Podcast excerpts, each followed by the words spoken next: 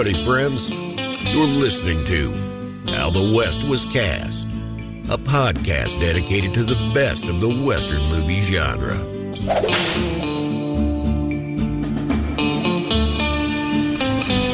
So I bought the land just past yours on the west.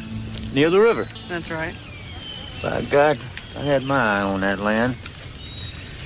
But I'm glad you bought it instead of that goddamn Western Cattle Company. Who are they? A couple of Eastern speculators. They bought 50,000 acres for raising cattle. There are no cattle around here. There will be. Sheep and cattle don't mix. No, they don't. No, they don't. Well, hell, I'm gonna miss you, Joe, but we'll be neighbors. Don't crowd me, Frank. Little Joe, you are the unfriendliest fella I ever met. And frankly, quite peculiar. That was a scene from The Ballad of Little Joe, a superb 1993 Western written and directed by Maggie Greenwald.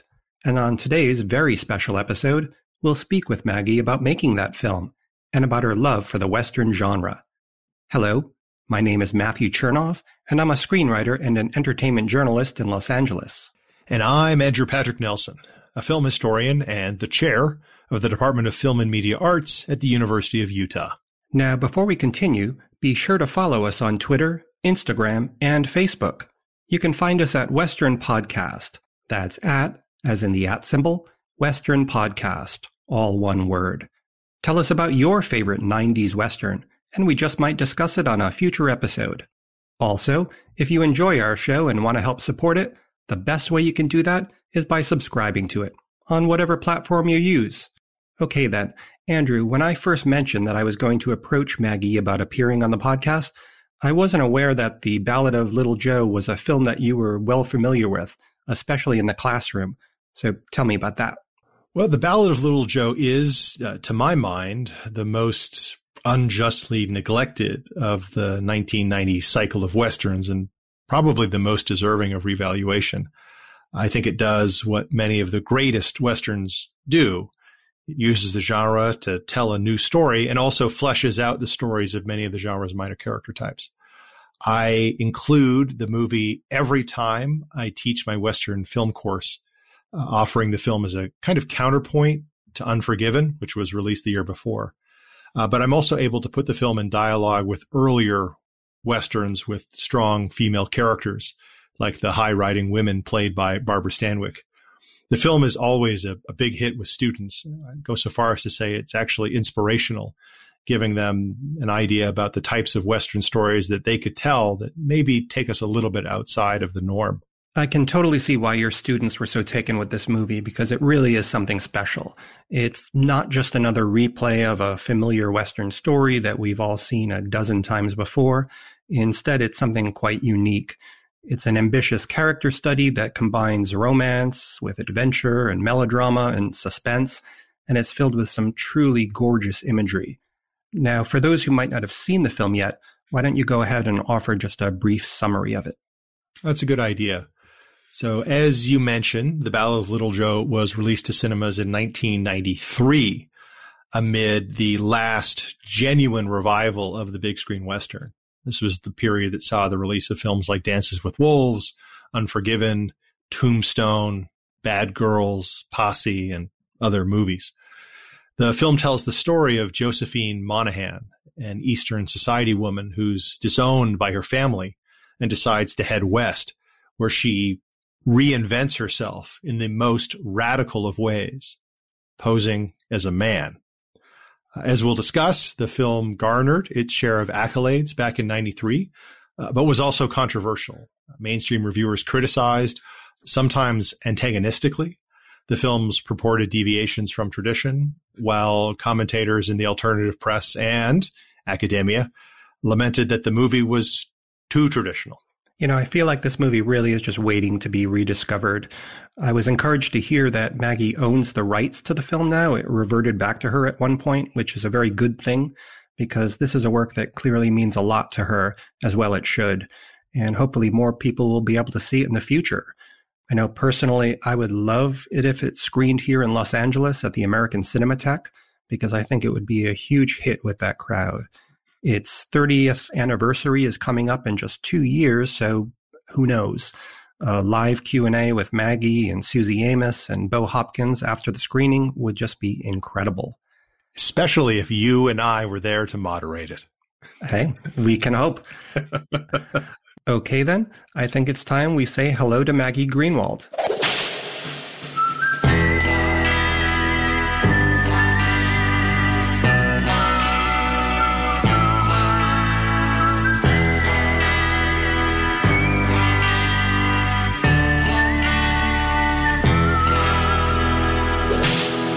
Welcome, Maggie. It is a true pleasure to have you join us today on How the West Was Cast. Well, thank you. It's great to be here with both of you. Uh, Ballad of Little Joe is a film I have taught many times, uh, always with great success. So it's a real honor to have you here today. Well, thank you very, very much. So before we discuss Ballad of Little Joe, I'm curious to hear a little bit about your early introduction to the Western genre. You grew up watching them, I heard, and really loved the genre, right? Yeah, uh, I my father loved westerns and he was a fanatic and I watched them with him and um, it's just part of the fabric I grew up with.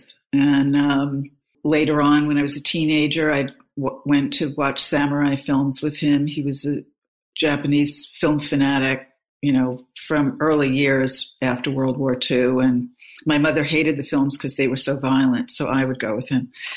And uh, so uh, a lot of my, um, I mean, I think I loved them. If I didn't love them, um, I wouldn't have continued to go with with him. But uh, I always loved them. A lot of people get introduced to the genre, I hear, from their fathers. It was my case as well, and we've had other guests on who said the same thing. It's sort of the gateway is the dad, dads and westerns. Yeah, I did have a brother too who loved them also, but yeah, I'm I'm the daughter who loved them as well. What were some of the things about the genre that appealed to you?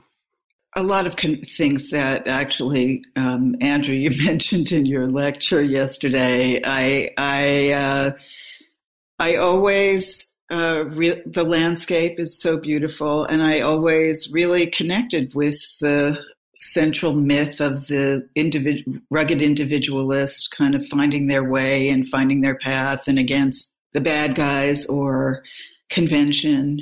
I uh, always, I mean, I found the films incredibly beautiful and exciting, and and also did really connect with the you know the themes of the mythic landscape, the primal search for self and identity uh, in the world. Mm-hmm. Were there key titles that stood out to you back then? Well, you know the the movies that made me the director I am today include The Searchers, The Wild Bunch, Once Upon a Time in the West, you know, The Magnificent Seven, you know, the, the top 10 right. that, that are really on everybody's list. Um, you know, there are others that are, I don't know as well, but that, you know, have been significant, but, uh, uh McCabe and Mrs. Miller. Oh, beautiful. You know, which is a little later. Um, I mean, so you were watching those at, at, a time though when there's kind of a growing criticism of the Western and its purported ideologies. Did you did, did that factor into your thinking at all? Because it sounds like you were really able to see yourself in, in those. No, films. it it didn't because I think I was too young and yeah. I was not. Um, I wasn't reading criticism. Right. You know, I was just going to the movies. That's a good thing. To be honest yeah, it was the best thing. And, um, you know, when we talk about ballad, that sort of factors into, um, I was shocked at the kind of backlash against yeah. me when I made the film because it never occurred to me I wasn't supposed to. Right. So, so I, I should have read all that criticism. I think it would have warned me that I, w- I was on thin ice, but, right. um, but I didn't. Uh, no, I just, um, that's where I found myself. You know. I mean, I will probably get into this later, but it's probably a good thing that you didn't, because I I find Little Joe to be like like a classic western which is you know using you know when the when the genre was at its peak, it was about telling different types of stories in the West. It wasn't about telling a certain story over and over and over again. Yeah. So so I, I'm glad you didn't read that stuff because you ended up making a great western. Oh, thank you. So when you began directing in the 80s, you were part of this new movement of indie women filmmakers like Susan Seidelman and Penelope Spheeris and Martha Coolidge, who were doing this incredible work, um, really exciting stuff. So what was that period of filmmaking like? Um, I'm actually a number of years younger than them, hmm. so I sort of um, came in on the on their tail. You know, I moved to Los Angeles when I was 20, and that was from New York. I grew up in New York, and that was kind of where I realized that my dream was to be a director, and kind of found myself. But then I, um, there was no there was no independent film scene at all in LA at that time. The only thing was a kind of dying exploitation scene and the emerging pornography scene were the closest thing to independent. And other than that, it was studio movies. So I, as I started writing and thinking about directing, I really knew I kind of needed to get back to New York. It was, it was Seidelman to some extent and Jarmusch. It was, and some of the regional filmmaking that was coming out that, you know, that I, I knew that was where I belonged, but I was living in Los Angeles. So it kind of took me about 10 years to find my way in mm-hmm. financing and, and a script and to get back to New York. But I knew that that was really, you know, more my community. Your first creative instincts were in performance, I heard, but not necessarily filmmaking. So what no. was? Well, that was naivete, and that was because nobody handed a 10 year old girl a camera. Right. Right. That's really simple. So, um, I, I mean, I have early memories of like trying to stage stories in my room and like trying to get my friend to do it a certain way. Don't stand there. Go stand over there. And, uh-huh. um, but I never understood that as directing. And I always thought, you know, I just could see the actors and I loved performance so much. And my whole family adored acting and performance in theater. So I, I went to drama school. I really didn't have any idea, even though um, my father was, you know, passionate about movies and I didn't connect the dots at all. And it took me until I was about 20, till I moved to Los Angeles actually to go, you know, for the light bulb to go off. So I studied drama and dance for 10 years and um, studied acting. But, you know, theater directing is so different. I didn't relate to that particularly at all. And I was never comfortable performing. Um, but just kind of stayed the course because I knew there was something there. Um, and in LA, you know, you just go there and it's in the water. You know, right. you, I think like a week after I got there, I, someone knocked on the door and said, "My friend's casting extras in a movie. Do you want to be in the movie as an extra?" Like, sure. So, you know, so I, I think within a year, I really understood that that had really always been my dream, but I didn't have access to it as a girl. Mm-hmm. And then the post production audio work that you did on some huge movies like Trading Places and uh, Weird Science yeah. and those kind of films. Oh, that crazy Michael Crichton movie, uh, Runaway, yeah. which is so yeah, bizarre. Um, how did that that? Yeah, it grew out of uh, um, you know as I began to uh, learn about filmmaking, I fell in love with editing, and I was like, okay, I need I need to earn a living somehow. I don't want to work production unless I'm the director. Mm-hmm. Um, I love editing. If I, I felt, felt like if I could learn to edit, that I could be a good director. And mm-hmm. so I went to work at Sunn Classic Pictures. Andrew, that's for you. Classy establishment. you know them. Uh, I worked in their LA office as a runner and then, um, became their vault librarian. And then I got a job as an assistant editor at Alan Landsburg Productions. And he was really at the forefront of kind of reality TV and a lot of that, like this TV show In Search of. Oh and yeah, I love that show. Yeah, yeah, yeah.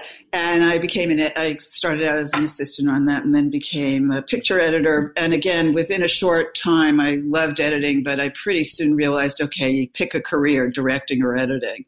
I just needed a gig to make some money, you know. So um, I had friends who had become successful sound editors and they invited me to come be an assistant sound editor. So that became, you know, a really wonderful job that where I could earn a really, you know, nice living for a young adult and work on my stuff. Mm-hmm. Uh, were you writing during that time period as well? Uh, yes, that's when I was learning to write and starting to write screenplays and, you know, finding my way, you know, coming up with what would be that independent film that I could direct eventually. Mm-hmm.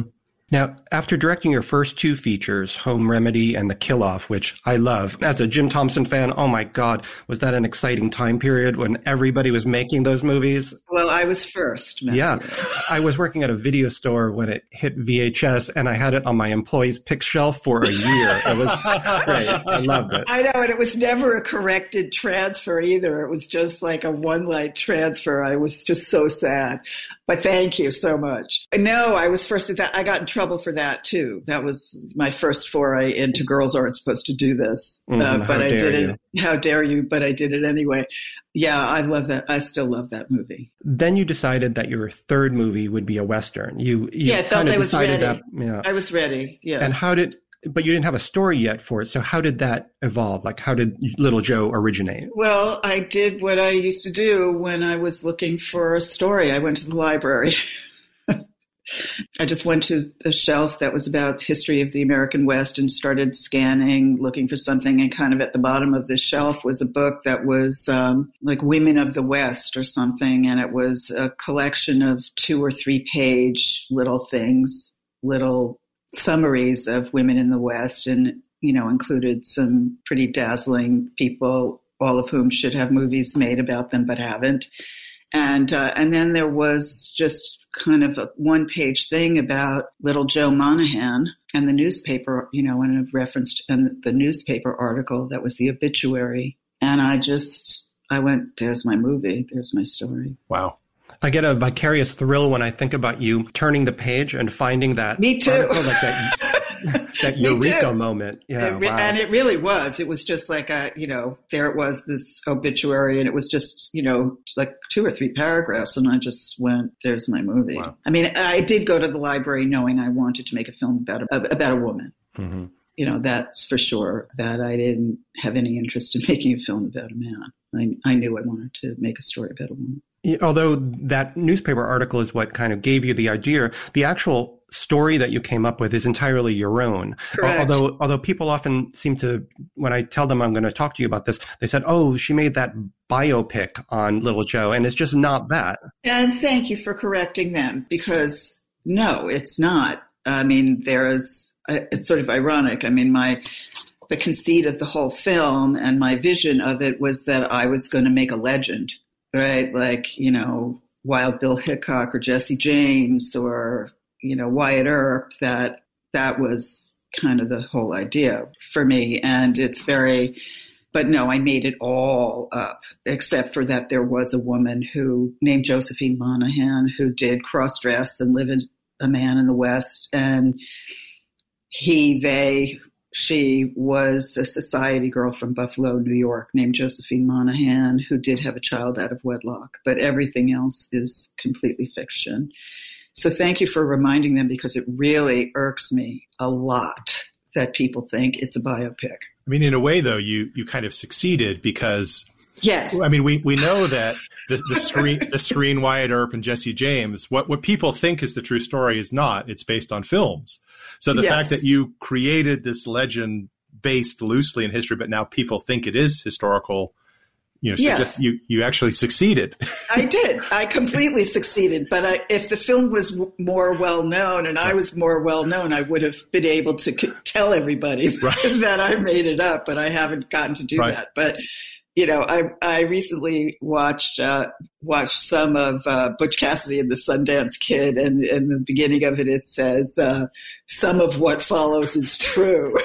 Yes, and I was I'm like watching the movie. I'm going, nothing is true in this movie except for that there were two guys named Butch Cassidy and the Sundance Kid, and Ella or whatever her name was. The yeah, at a place, yeah, at a place, right but that thing at the you know the title at the beginning you know based on a real life uh, yeah. Actually, the distributor made me put that in uh, because he felt it would make it would pique people's interest. Right. Well, people in Western certainly like this discourse of history. They like to think Yeah. that, oh, this is telling me how it really happened. Whereas you, you clearly absorbed a lot from those films you watched as a child uh, when it came to myth making. Yeah, I did. I learned good.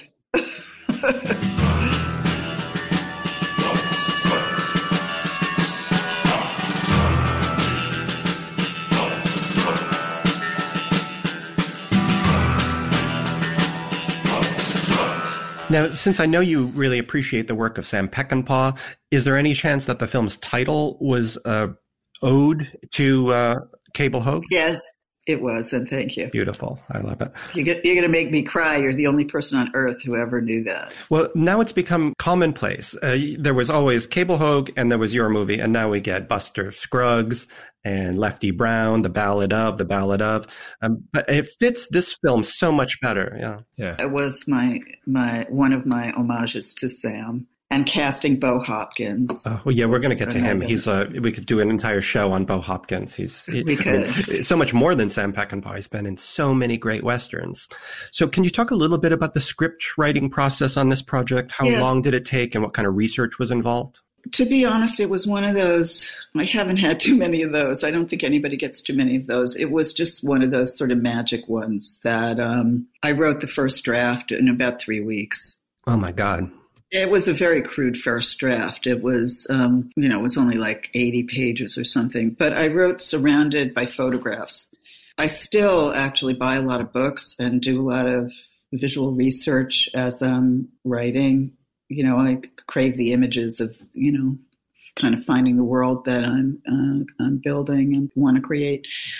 So a lot of it was inspired by photographs.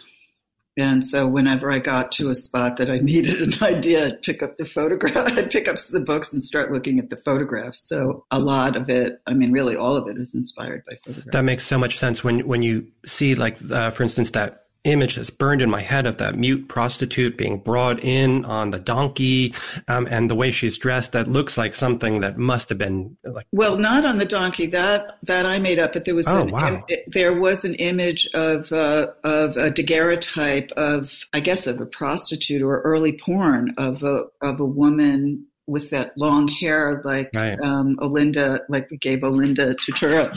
Um, that you know there was that image, and then I kind of brought so it was just her, Mhm. and I I brought her onto the llama into the troupe that you know with the um, Yeah. you know, the man who brings her, or the pimp who brings her around. So right. the, the inspiration for that was the image, just the image of the woman from an early sex card, I guess. So, um, what went into the decision to shoot in Montana and and set the story in Montana? I knew pretty much that I wanted, I really wanted to make um, a cool weather western. I was more inspired visually by McCabe and Mrs. Miller. I felt that the story, that's kind of where I was seeing the story. I didn't feel like it was an Arizona, Ar- you know, or New Mexico kind of desert story. I had an image that was very inspirational that was over a friend's desk, a photograph of three women on mules outside of a teeny tiny brand new built town that was at the foot of a mountain. And the, there's the mountain and then the, you know, this tiny row of brand new built structures that were the town and then three women on the outskirts. And I, that image of the teeny, t- of, you know, The scale of it, yeah. scale of the, you know, the tiny human endeavor next to the vast landscapes. Um, and then we just started scouting in Montana and we just arrived in this place and it was just exquisite. It was perfect.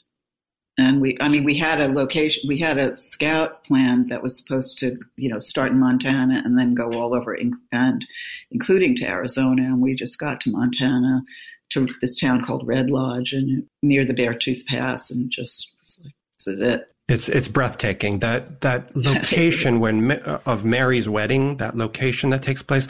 I mean, it really is heart stopping when you Thank see you. the the clouds. I, I so appreciate the skies in this movie. Skies are such a, a key factor in making great westerns. I think it's why Mm. Cimino's Heaven's Gate works so beautifully because he Yeah. took the time, maybe more time That's a than he did. movie I love also. Yeah, we're going to get to yeah. that. It's it's a Yeah, yeah. fantastic film, and you That's on my list. Good, good one. Yeah. So, so yeah, that location of the wedding and and of the actual Ruby City town is just it's flawless. Thank you. And, and Matt and I are also big fans of you know the, the rare westerns that actually have a part that takes place in the winter. And I always find that winter westerns or even westerns that are set not in Arizona, you actually get a sense of the, the changing of the seasons and the kind of cyclicality. You get a sense of, I guess, time. Did, did you know that you wanted that to be a part of the the movie? No, or did that just that's just a happy accident? it's a happy accident. I mean, I Yeah. we got there. You know, we said we started prepping, and it snowed on Labor Day.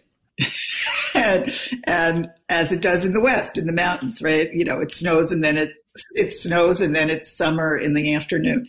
Yeah, and my producer came to me frantically and said, you know, what are you going to do? What are you going to do? What are we going to do if it's if the whole movie's in snow? And I just said, don't worry, it won't be. And Yeah. I said, whatever it is. I mean, that's kind of, I've always just, I've had good weather karma with my movies. And I think it's because I surrender to the weather. Hmm. You know, you can't fight the weather and particularly in the mountains. So, um, Right. but we were lucky after that snow melted. We had exquisite Indian summer for um, half the shoot, and then the you know it all really went with the look of the movie, and we did, weren't into like real cold winter. We finished in the middle of November, and we, so we weren't into real bleak winter and, until the end of the shoot, which you can kind of see, you know, when she rides off to fight the the bad guys, you know. Yeah. Where were you living? Like where uh, where's the crew staged? Do you have to bring all this equipment in every day, or do you live right there? There, we stayed in motels. There was oh. Red Lodge is a is a, a ski resort. I got it. So there were motels, and we were, you know, preseason. And Montana was not pop, that popular then. This was kind of before it really came into vogue. I mean, this is a this is around the time of A River Runs Through It, but I think I it think was a right before. after. It was right after. Right, and okay. River Runs Through It had shot there the year before.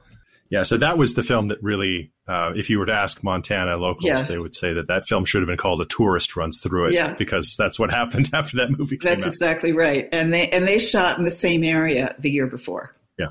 Yeah. Okay. So, in addition to these gorgeous locations that you picked, you also filled the film with these amazing production design in those locations. Um, can you talk a little bit about working with your production designer? The the Ruby City mining camp just feels so authentic, and we get to see it grow throughout the film, which is such a treat. Well, that's Mark Yeah. Mark Friedberg, who is now one of the greatest American production designers, and this was his second movie.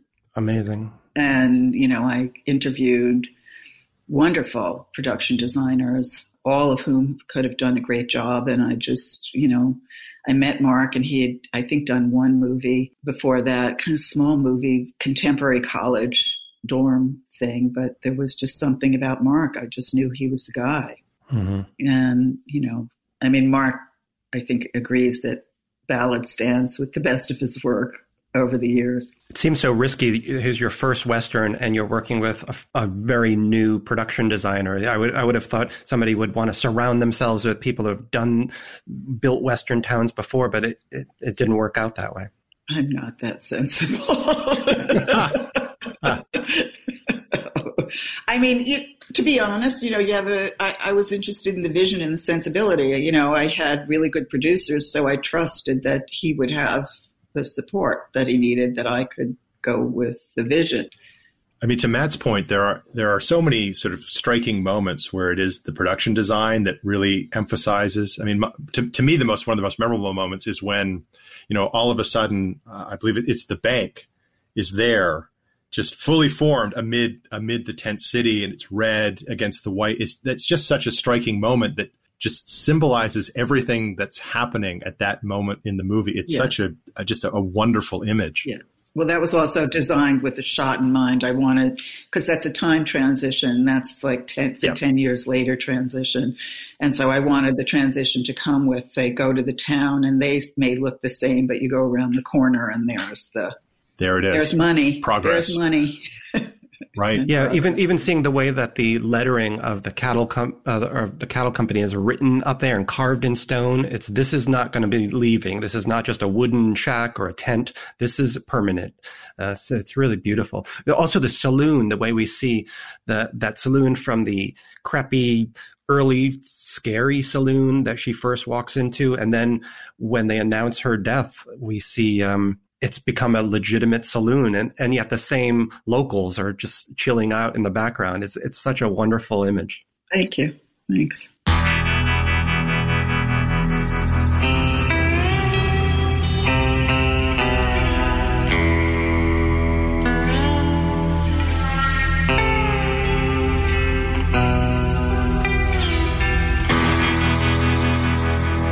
So the movie also includes a lot of animals. We've got this amazing number of livestock here, horses, those beautiful oxen, those shaggy haired oxen, which are, are great with those massive horns. There's even a wolf sort of in there somewhere too.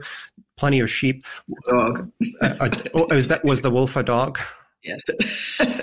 well, it, it, fooled me. Um, Amazing performance. So, um, what was sound that, effects that will really, you know.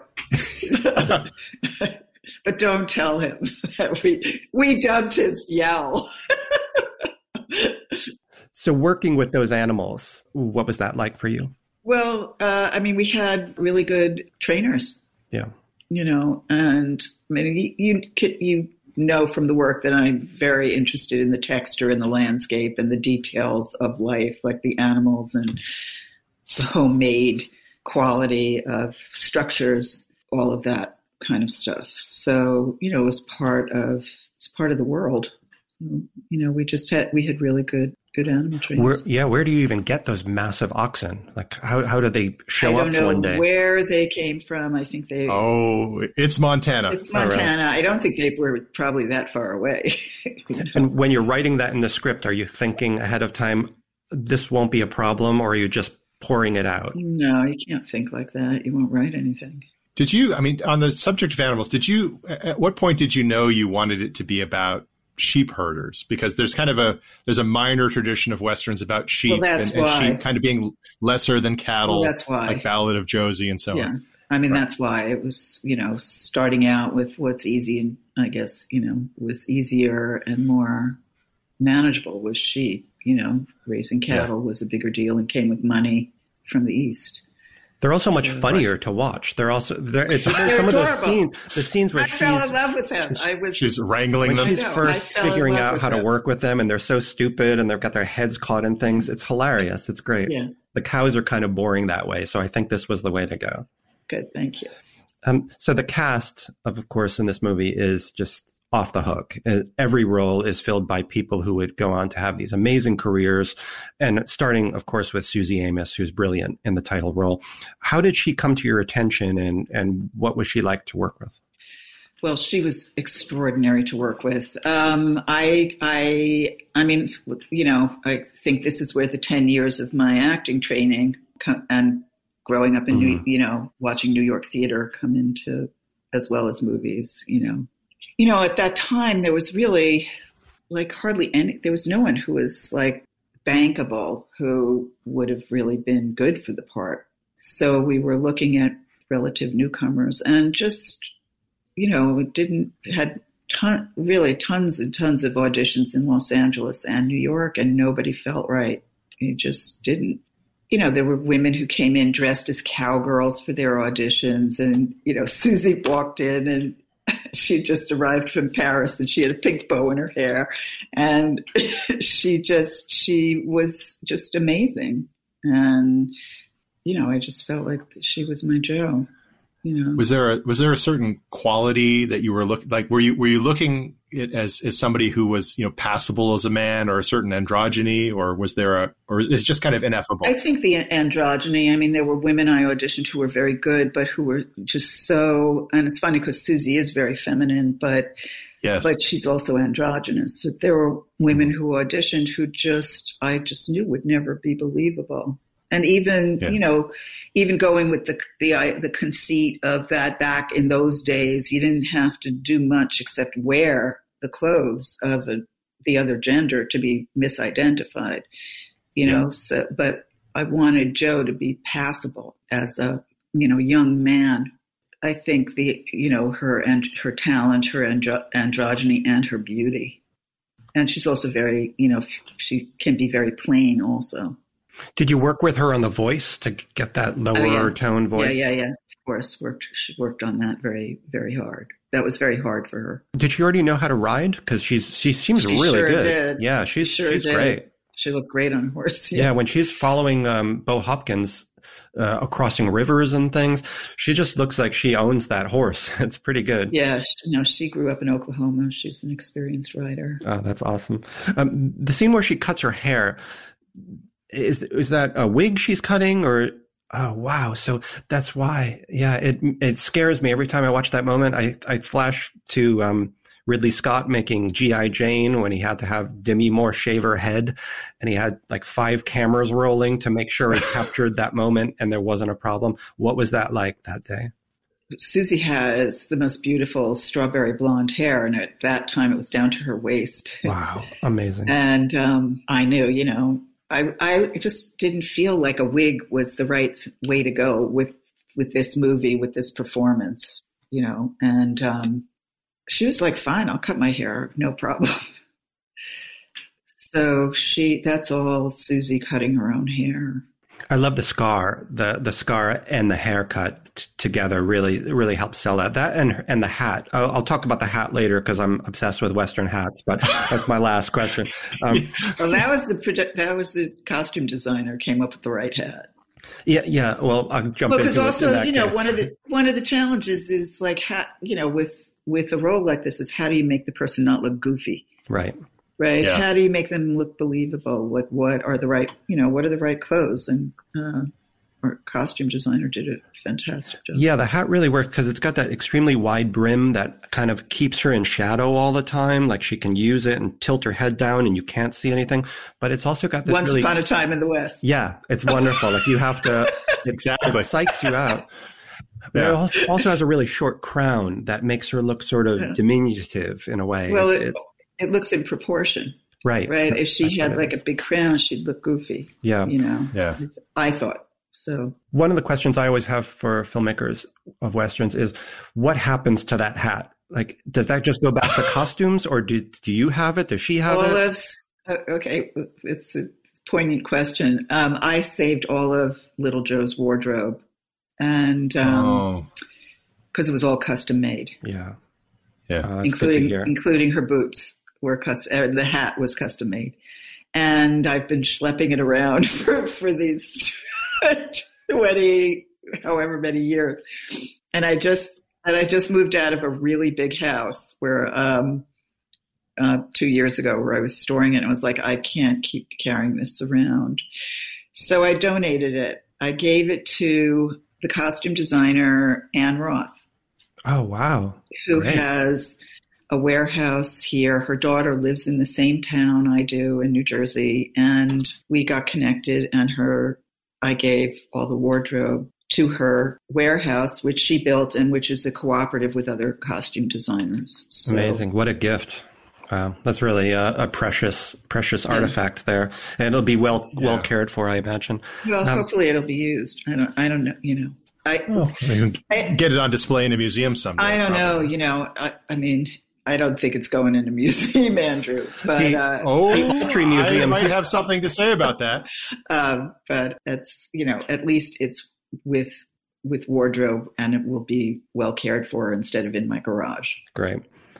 So we've mentioned Bo Hopkins several times already, and he really is a force of nature in this movie.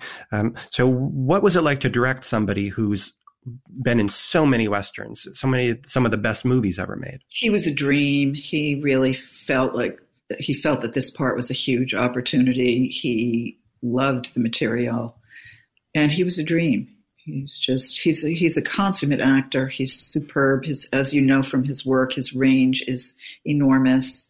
I don't know if you saw him in the few minutes he's in Hill, Hillbilly Elegy. Oh, I haven't seen it yet. No, oh, he's in that Yeah. now. Now I'll He definitely a, watch it. He's a very he is a, Small a part. small part, but every minute he's on screen is just, but he's he's amazing. I'm a big fan of you know westerns of the '70s, and he's in you know he's in so many of them. You know, not not only um, the Wild Bunch, but Monte Walsh, Culpeper Cattle Company, Man Who Loved Cat Dancing, um, Posse. So so to see him you know get get a full role, you know, to to go from these small parts that kind of just really hint at this immense talent to to see him as a, a fully fleshed character with, with, such you know complexity it, it really, I mean, it's it's like the role of a lifetime in some ways for him, at least, I, at least in terms of that. I think he felt he felt it was. I mean, how I guess you know how how cognizant were you of that that kind of Western baggage is the wrong word, well, but his background. That's why I there. cast him. I cast him because of the yeah. opening scene in The Wild Bunch, because yeah. the bank. Oh, he's marching them around the bank. I mean, uh, yeah. You know, I mean, I cast him because he was wonderful, you know, but it was because of his baggage that I cast him. I mean, we have lots of conversations about these, you know, sort of, you know, more minor character actors who appeared in many westerns who, you know, would we would just love to have seen them in a, in a leading role. You know, Matt's a big fan of Richard Jaeckel, mm, and and this is fabulous. this is the case.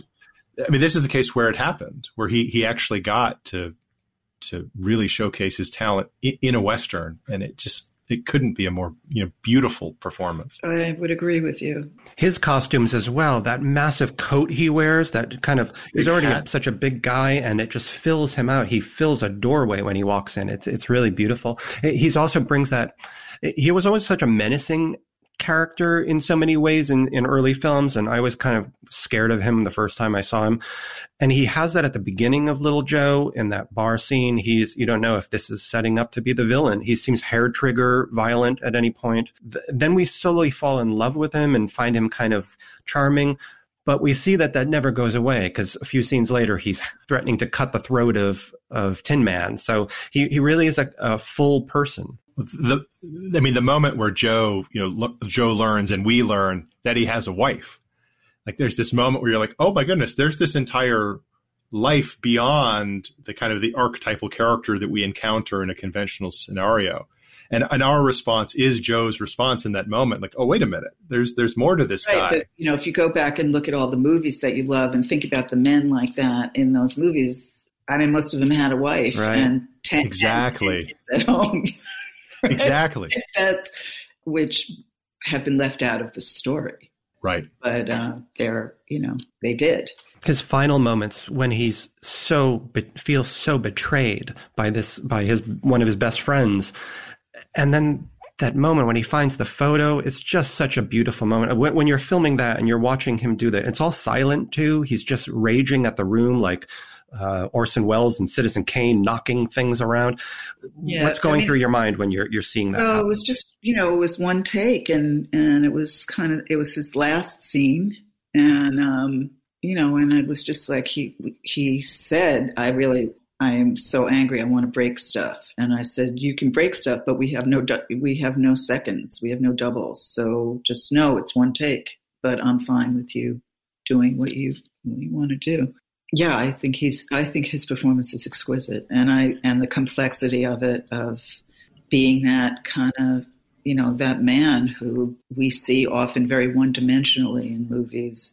He captured the one dimensionality in a complex character. Right. You know, yeah. really beautifully. Now, uh, another actor who, of course, has a strong connection to the Western is Rene Auberjonois, who everybody knows from McCabe and Mrs. Miller. He's in that small, colorful role at the beginning of the film. It was great That's to start off I with him. him. Now, when you have him in the film, do you get stories from him about shooting McCabe, or is he only shot for one day? Oh, really? So he was just in and out. He was very busy. He was doing. It was the beginning of uh, Deep Space Nine. Yeah, right? It was Star Trek. Series. Very, very. It was. He had just been cast in Star Trek. It was just starting, and and he was like, you know, that's my annuity. and uh, which I'm sure it was.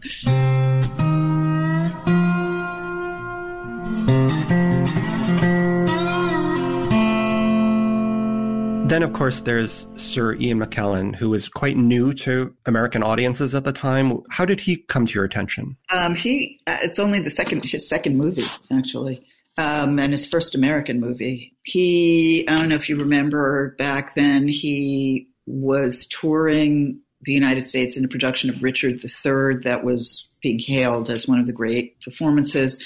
And he had also just come out Oh, right. uh, as gay and he'd been knighted. So there was kind of a small storm around him. And, um, and actually his agent contacted our producer and said, what do you think about Sir Ian McKellen to play Percy? Was not my idea, but it was a brilliant idea. Did you adjust the role for to to fit Well, him? or- we we talked about it. I mean, you know, the role. There were, you know, the conversation when we met. You know, he said, "How are you going to get me into my role?" And I said, "Well, what if the character is someone who is gay but unaware of that and all those feelings and can't live that way?" And he became instantly interested, and. Um, but it wasn't so much I didn't direct it that way. His presence in, brought that to the role. Oh, that moment when he teaches her how to smoke a pipe is my favorite moment. Maybe in the movie when he he's How to be a man. yeah, and that quiet moment where he says, "Now close your eyes." Hold it in and think about your future. What a beautiful line. I mean, that's just such a, an exquisite moment. And you hold on it and the lighting, the candle light. I think that scene is lit with candle. It is. I mean, uh, I don't know what to say. And then there's Declan Quinn. Right. Shot it. Um, had he already been making films or shooting films before he Declan shot the you? kill off. Oh, okay, right. That was his first American film. He also was new. He'd made a film. I think he'd shot one feature in Ireland. He'd come out of music videos. His work with natural lighting is just gorgeous. That and the candlelight scenes are, are just perfect. Yeah. In in the cast, we also have David Chung as Tin Man Wong, who's really terrific in this movie. I, I imagine that might have been a difficult role to cast. It was almost impossible at the time. There were so few working Asian American actors, so few. And we did a really broad call, just kind of looking all over the place. And we were coming up empty. And um, I think it was not long before we left for, for location. I was sitting in the producer's office and this fax came in on the fax machine, stuttering in on the fax machine with his 8 by 10 and I'm looking at it coming in upside down, you know, and I went, that's him. yeah, he was, he really did a beautiful job. He really brings a lot of heart to that film, and re- and And, and really, you know, I mean, also as an actor, just, he had actually stopped acting because there were no good roles. He stopped after, what's the Alex Cox film he was in? Um, oh, Repo Man. Yeah, that's where da- David had been in that, and he there were just no good parts. He'd quit acting, and I think his agent had heard about the movie finally and sent that, or former agent. I can I can see where that would be a difficult uh, decision to make on his part. Um, I just literally th- this wasn't planned. Last night I was watching Chuck Norris's Missing in Action Two from 1985. This uh, crazy Vietnam action film, and want to ask you why. Oh, I, I don't know. I go off on some weird rabbit holes, and boom, there's David Chung as the Really? sadistic prison guard at a POW camp. And yet he stole every scene he was in. I mean, he was the villain you love to hate in this crazy, bizarro movie. Well, and like I mean, like the the Frank Badger character, this is another one of those sort of archetypal, one-dimensional characters, even more marginalized in most westerns, who you actually give screen time to, and we we see this. That's the whole premise. Is you know who you know when I was writing, and I knew I wanted Joe to fall in love. Her arc is that by bearing a disguise, she gets to become her true self Yeah. by having an outward disguise. So it's like who else? Who is a man who's invisible in the Western landscape? There you go. Yeah, immigrant laborers. you know, the immigrant laborer are totally invisible. So they're Yeah. both, that's how they get a, you know, that's the whole premise. That's how they escape detection. They're invisible. So one of my favorite elements in the film is the score by David Mansfield. And as a lifelong Michael Cimino fan, I have to confess I am obsessed with David's music. In fact, Do you have your props there, I'll Matt? tell him. Oh, there they there they are. I'll tell him. on vinyl right here. Oh, I'm sorry he's not home. You know he's my husband, right? Yeah. Um, Not home, but I'll, I'll tell him. so you met on this film. Um, ha- And I hired him because of the Heaven's Gate score. yeah, course. it's one of the most beautiful scores of all time. It's I it's agree with you. uh, it's a, a masterpiece, really. I agree completely. So, do, do you work with somebody that talented on what you actually want, or did you just say, "Give me what you're good at"? Like, no, we worked very closely. Actually, um, that's how we got the opportunity to fall in love, as we were working together. Um, no, because it was I wasn't that experienced. You know, I I needed to work with him, and he needed to work with me. It wasn't as exquisite as um, Heaven's Gate is. It's it's pretty much monothematic, mm-hmm. right? Most of the score is derived from the folk song, the the Slavic so, folk song that's used, and um, you know what David spins with it is incredible. You know, I knew I wanted him to use all acoustic instruments and I didn't want orchestra. I wanted to keep the scale of the score very intimate. No, we worked very closely together actually. Now he acts in Heaven's Gate as well. Was there any chance of getting him uh, to act in your film as well? There was no interest in getting him oh, really? to act oh, okay. in my film. Wasn't ready to lace him up again. You didn't want to have him roller skate through the scene. So. I don't think so. I don't think so. And really, who could top that? We didn't have the but our our whole budget would have been that skating rink.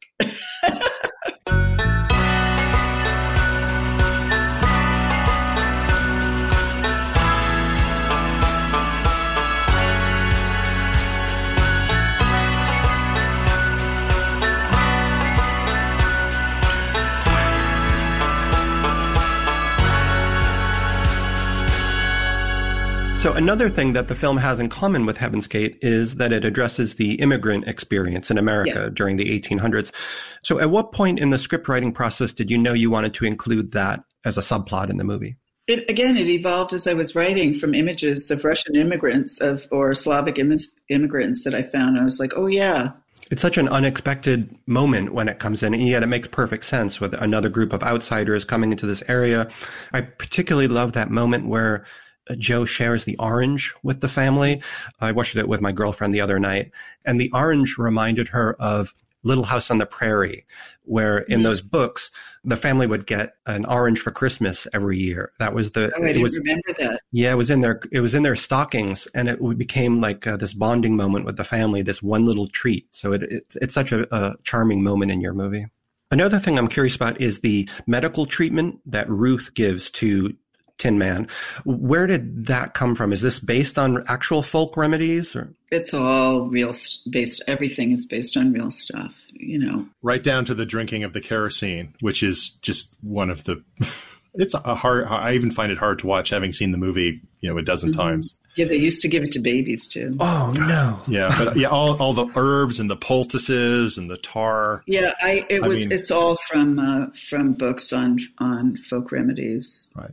But that's um, the kind of, you know, what, what I love about that scene is how in so many Westerns there are, you know, they're like interesting jars on shelves in stores.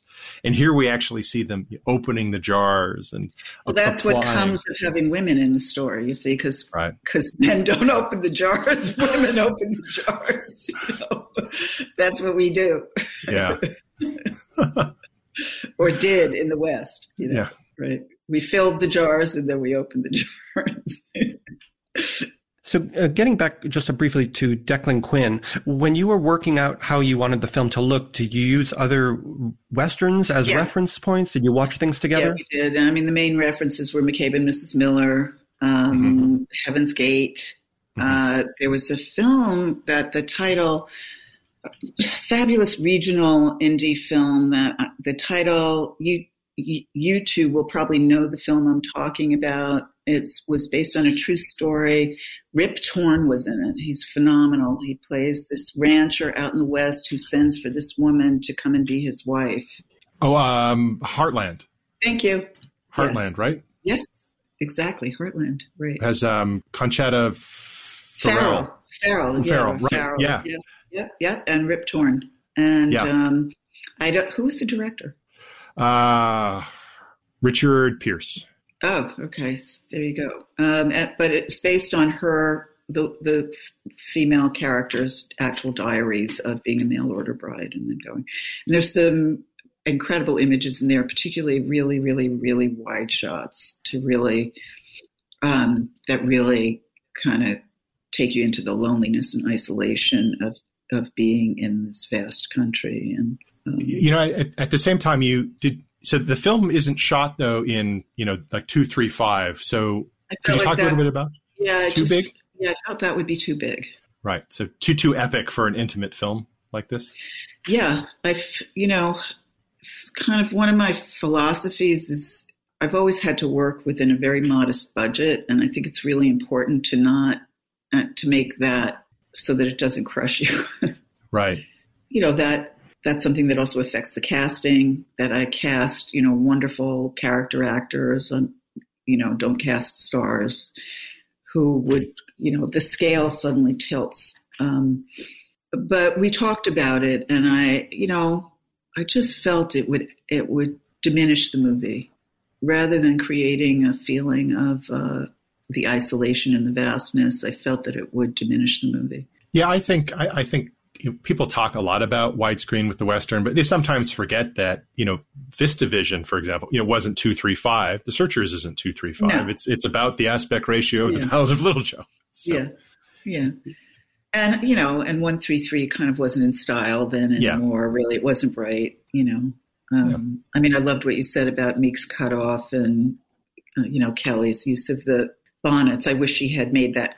I mean, it's an exquisite, visually exquisite film. I wish she had shared with us that that was where it where it It's subtle. from, Yeah. rather than I'm not that subtle.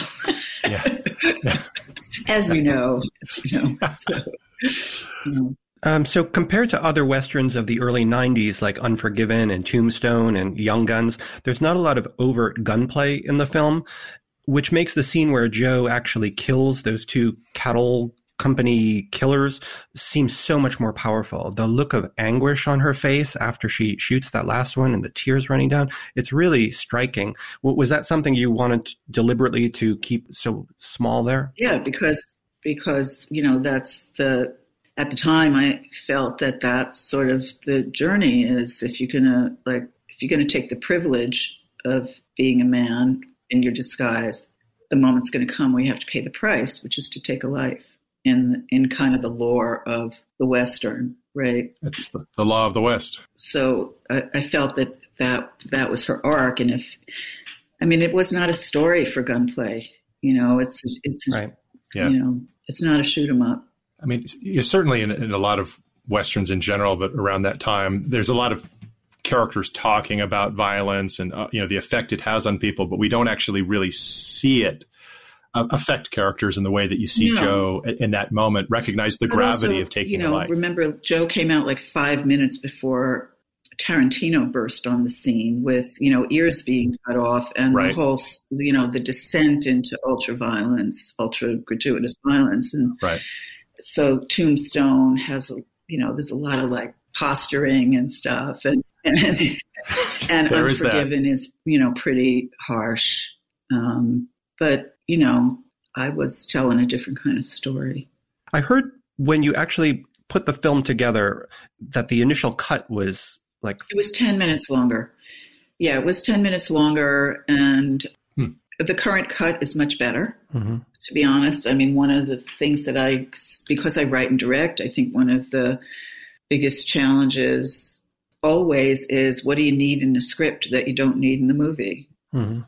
Right? There's there's a lot of material. So I mean, I just to give you an idea, you know, you get in the editing room and these scenes are really wonderful, but then the film is meandering, really, and you know, it was sort of unfortunate that it got finished at the two hours and ten minutes and then shown to people, and then we went back, but.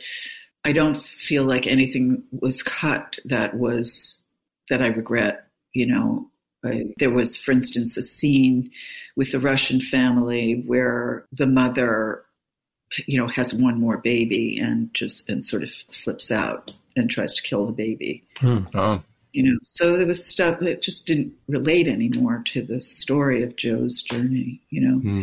it was sufficient to come back, you know, ten years later and there's multiple grave markers. Right. You know, yeah. like that told the story. I didn't need the scene. Yeah, I mean those tell that. transition those transitions are so are so we talked about one before with the you know the cattle company just so judicious and impactful that just in those those images you you tell the whole 10 years. you know, I see a lot of films now that I feel are not finished being cut.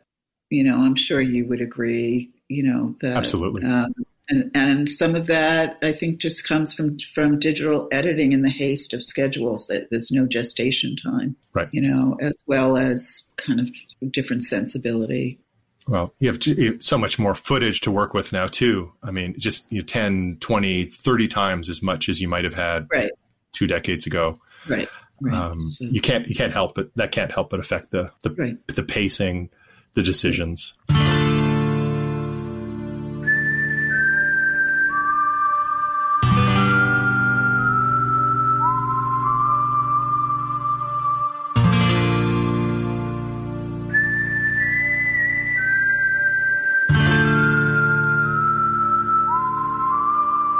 So now, as beautiful as the movie is, the marketing campaign from Fine Line Features didn't really do anybody any services. Um, what happened there? Can you tell me? Do you know? Well, yeah, I can tell you. I mean, and Ira Deutchman is still a friend. Um, he was the head of Fine Line at the time. He and the mar- head of marketing, I felt really un- misunderstood the potential market of the film. They thought the potential market was people who go see westerns, and I assure you that me and the producers went in and spoke to them after they cut the trailer that looked, uh, you know, because the film, if you're you're going to try and market it as a conventional western, it's going to utterly fail because that's not what it is. It's not a shoot 'em up. It's ridiculous. So, you know, unfortunately, they didn't get that. They felt that this was the way to market it, and they there was nothing we could do about it. I think it was very, very unfortunate, and I and I think it was terrible under, misunderstanding. And I remember actually, Suzy and I went down to do interviews for a radio show in Washington D.C. and it was a call-in show, and I was talking about the film, and this woman called in and said, "I was at the."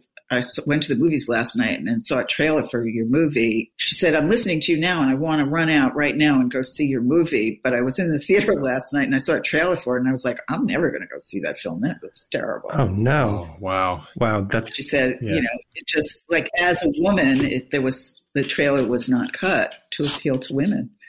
Right.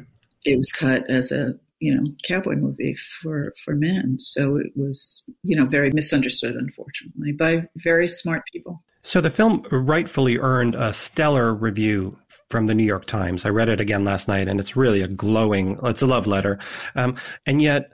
Several other critics, far too many, seemed unusually angry at this movie when it came out. From your perspective, can you talk about what that was all about? Well, I mean, we understand it now as fragile masculinity, but but you know, this 27 years later, we we have language for that. You know, no, I was stunned actually because the film is actually it's such a gentle film and is so. I think the ways it portrays men who live among men are accurate or truthful and not, you know. But I think because the film was made by a woman, I mean, men portray each other much more savagely than I portrayed them. So, um, no, I, I was shocked and very disappointed. You know, I think it was it was a very important awakening for me as a filmmaker to really understand how gendered representation is and how important who is behind the camera is. I, I find the response kind of perplexing in the sense that there there were, you know, to Matthew's point, sort of all these sort of mainstream critics who were basically criticizing the film for not being more kind of conventional, like Dances with Wolves, like Unforgiven.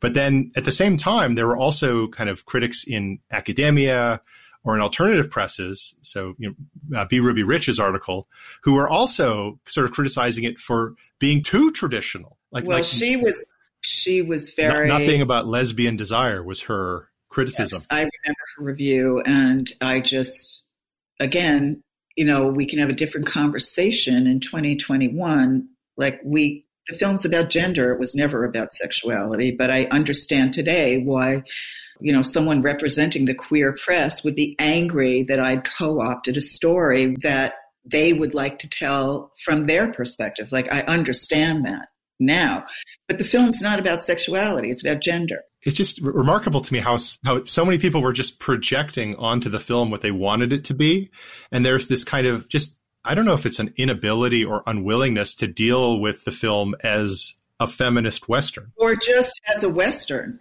I mean, I don't mind. I'm proud of the label feminist, and that film labeled me a feminist director and had, you know, very profound uh, repercussions for the rest of my career. Um, mm. Anyway, that's a, a diff- that's a different podcast. I mean, I, I think that you know, and I've I've seen a lot of westerns, and I I'm pretty critical of of people who talk about westerns who haven't seen a lot of westerns, and you've seen a lot of westerns. And you know, to me, you you did make a western because when the western was at its peak, it wasn't about telling the same story. It was it was about incorporating stories from other genres and telling them in the West. And when I watched Ballad of Joe, I think of it as as kind of a, a you know a kind of a passing story. So you know, once upon a time, we told stories about African Americans who passed as white or Jews who passed as Gentiles, and you could tell those stories in westerns. And, and here was a kind of a passing narrative of a woman passing as a man, and it was in the West. And that's that's what the Western was. It was telling many stories in the West. And I think that what's unfortunate about the time that this came out is people, because of the other films, had been conditioned and hadn't seen Westerns for a long time into thinking the Western is this one extremely narrow thing, this one extremely narrow set of concerns. I think that that it's it also relates in a very big way to privileged male ownership of genre of voices. You know, it's because I did experience a similar thing with the Kill-Off, actually. Right. You know, and so my perspective always it is defined as a feminist per- perspective, but to me, it's just my human perspective. Is women were there? Why wouldn't we have stories? Has there ever been any talk now about you know revisiting it for an anniversary screening or event or Good anything news like and that? the bad news is that the rights have reverted to me. I own the film. Oh, you do? Okay. But there's no digital transfer of it. Oh, right. And so there's the money money Okay. required for all of that. But if you know of a distributor, streaming company that would be interested, I own it. Wow. Okay. I've gotten more requests to talk about it or, you know, it's it's bubbling right there, you know, right now. And I, you know, I would also say that you know, I've shown this film to, to many students now, and I can tell you that it has inspired young women filmmakers to go on and make short westerns of their own. They're they're in the right location for it, that's for sure. Yeah, yeah, It's shown in a lot of, I mean, as you probably know, there's a lot of, uh, it's shown a lot in colleges and, um, in, and universities in film history and history of the Western classes. yeah. The the scholar um, Jim Kitses, who's one of the major scholars, wrote a, a very Two. There's two essays in Yes. his book about, yeah about it, and, and that's a textbook that's assigned. So I, I think that yeah, yeah, that that's the ticket. You, you get written about in a, a textbook that gets assigned a lot, and uh, that's that's the way to get your film his shown. essay's So a love letter also. It was really it is. extraordinary. Yeah, he calls it an exemplary postmodern western for anyone who wants to look up the reference. So, Maggie, I just want to thank you again for joining us today on the show to talk about your movie. I, I hope it's clear from Andrew and I how much we admire the film and just, it's just a great entertaining movie too. It's, it's like holds you for the entire two hours. It's paced beautifully. So we, I can't say enough about it. Well, obviously, it's a work I'm very proud of, and I'm really grateful that there are actually so many people out there who love the film and who are keeping it alive. So, and I love talking about it. So, thank you for inviting me. It's great to meet you both. Pleasure.